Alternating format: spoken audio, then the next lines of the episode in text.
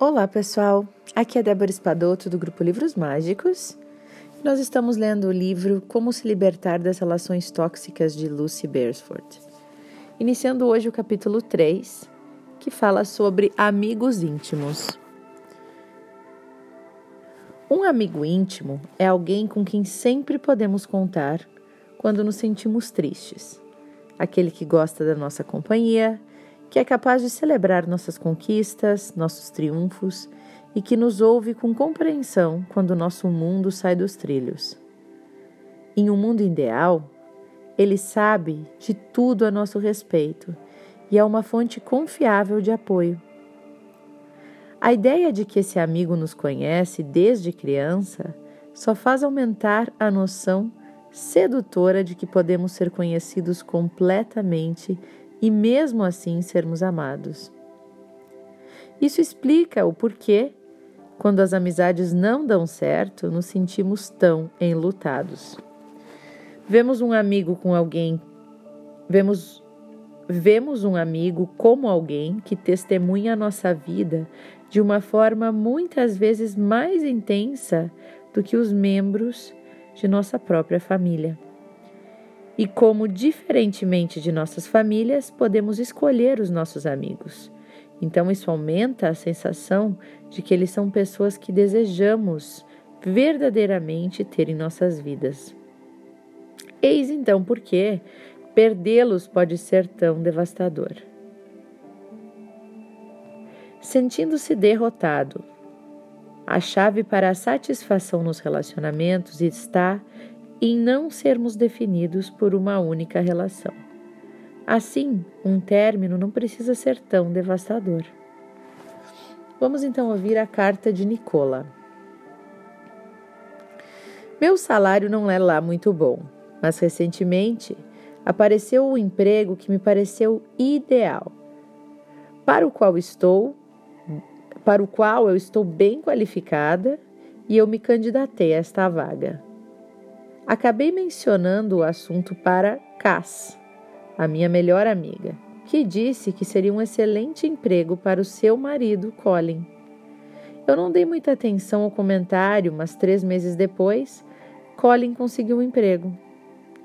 Estou consternada não apenas pela perda de um grande passo na carreira e de um aumento de renda grande, mas porque me sinto completamente traída por Cass. Ela e Colin foram sempre gentis e generosos comigo.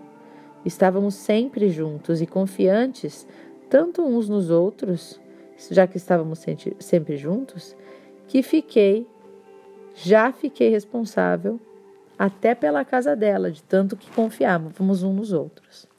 Mas essa situação me deixou destruída. O que eu posso dizer? Atenciosamente, Nicola.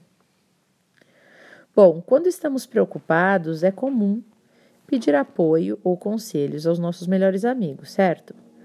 Por isso é muito perturbador que esses mesmos amigos acabem sendo a causa da nossa angústia. A sensação de destruição experimentada por Nicola deve-se a um duplo golpe, pois a pessoa que ela procuraria para se consolar por não conseguir o emprego é principalmente a responsável pelo seu sofrimento. Nicola precisa, em primeiro lugar, reconhecer os próprios sentimentos, uma mistura de traição e de enorme decepção por não conseguir o emprego. Ela também sente raiva de si mesma por ter comentado com Cass sobre o tal emprego, embora jamais pudesse imaginar o que a amiga faria com aquela informação.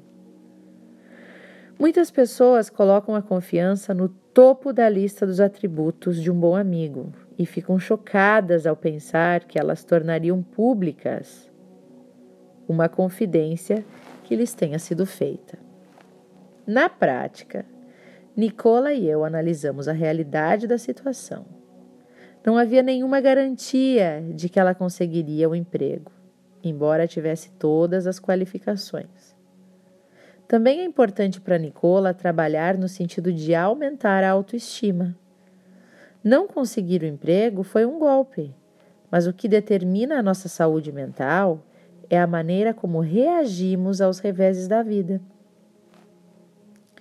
Ao mesmo tempo, a amizade de Nicole e Cass ficou abalada. E é possível que Cass nem tenha consciência disso. Também é possível que ela esteja extremamente consciente, de, consciente disso e até esteja se sentindo culpada.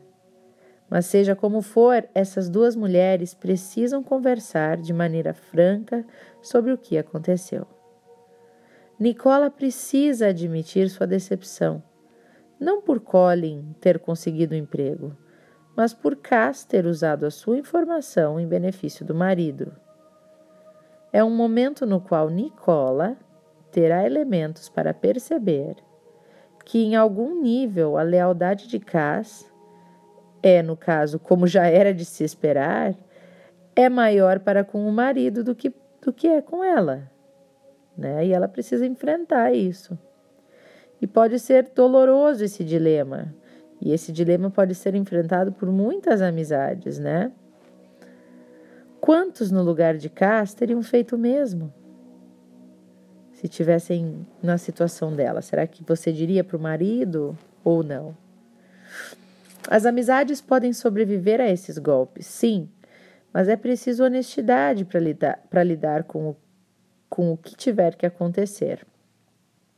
Por exemplo, se Nicola apenas disser que está feliz por Colin ter conseguido o um emprego, ela não apenas estará negando a sua própria verdade, como também carregará ressentimentos sem lidar com eles.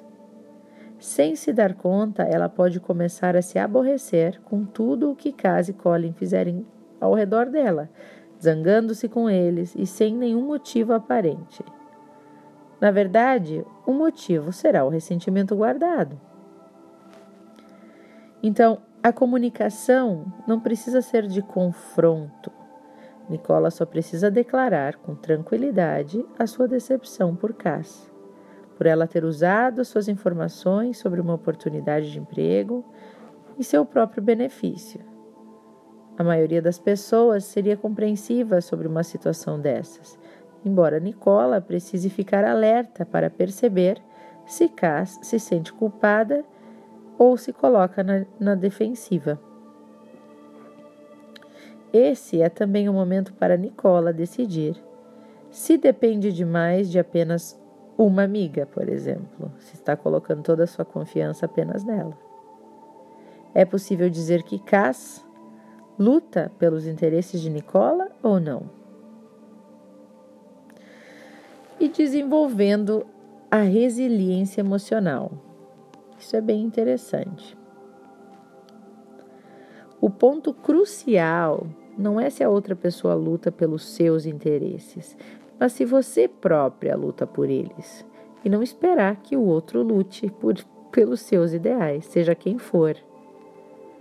Desenvolver a resiliência emocional requer prática, pessoal, mas significa ter mais capacidade de lidar com as decepções não tem a ver com você ter milhões de amigas ou amigos para o caso de algum te desapontar, mas tem a ver com desenvolver força emocional suficiente para que o seu mundo não desabe se as pessoas o decepcionarem ou deixarem na mão.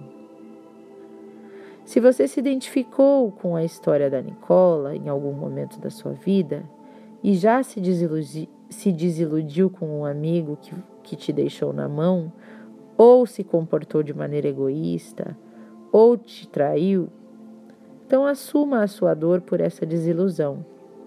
Se você perder algo, é importante reconhecer a perda e a tristeza gerada por esse fato. Isso não muda o que aconteceu, mas significa que você respeita as suas próprias emoções e não as reprime. Reprimir é pior. Seja o mais honesto que puder com o seu amigo e tenha cuidado para não colocar todos os seus ovos de amizade numa única cesta.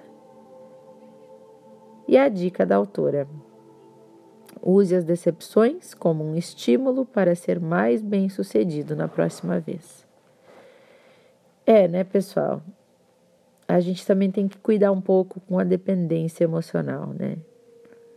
Se a gente está dependendo demais de alguém para tudo, a gente tem que refletir, que aí pode passar do nível saudável e se tornar algo que é prejudicial, que a gente já não faz mais nada sem o outro, né?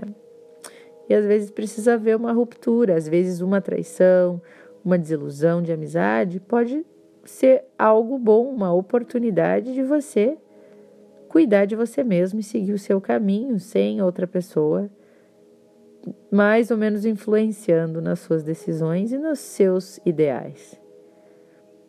Então pensa aí nas suas amizades, na família. Você tem algum tipo de dependência emocional com alguém? Marido, filho, irmão, amigo, colega de trabalho, até psicólogo. Às vezes a gente fica dependente do psicólogo, né? Eu lembro que quando eu comecei a fazer aula de meditação, eu comecei a ir todas as quintas-feiras na aula de meditação. E aí tinha uma outra aula na segunda e eu comecei a aula na segunda também. E aí um dia a professora chegou para mim e falou: "Débora, eu gosto muito que tu esteja vindo. Mas tu tu tá vindo por qual motivo?" Eu expliquei: "Eu gosto muito de vir, eu prefiro fazer aqui do que fazer em casa. Em casa eu não faço." Ela falou: "Então, eu não quero que tu fique viciada, hum, dependente das nossas aulas. A meditação é para tu ir fazendo como uma prática para ti. No momento que tu precisar de alguém ou de algo para fazer aquilo, já é uma dependência. Então, eu vou te convidar a reduzir, vir só uma vez na semana, novamente, e tu fazer as práticas sozinha. Porque a meditação é uma jornada para dentro de si mesmo, não precisa de ninguém.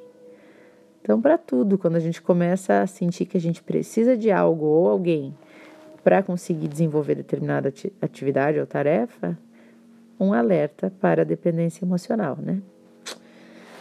Então, pessoal, esse é o áudio de hoje. Eu espero que vocês tenham gostado e que tenham ótimas reflexões. Até mais.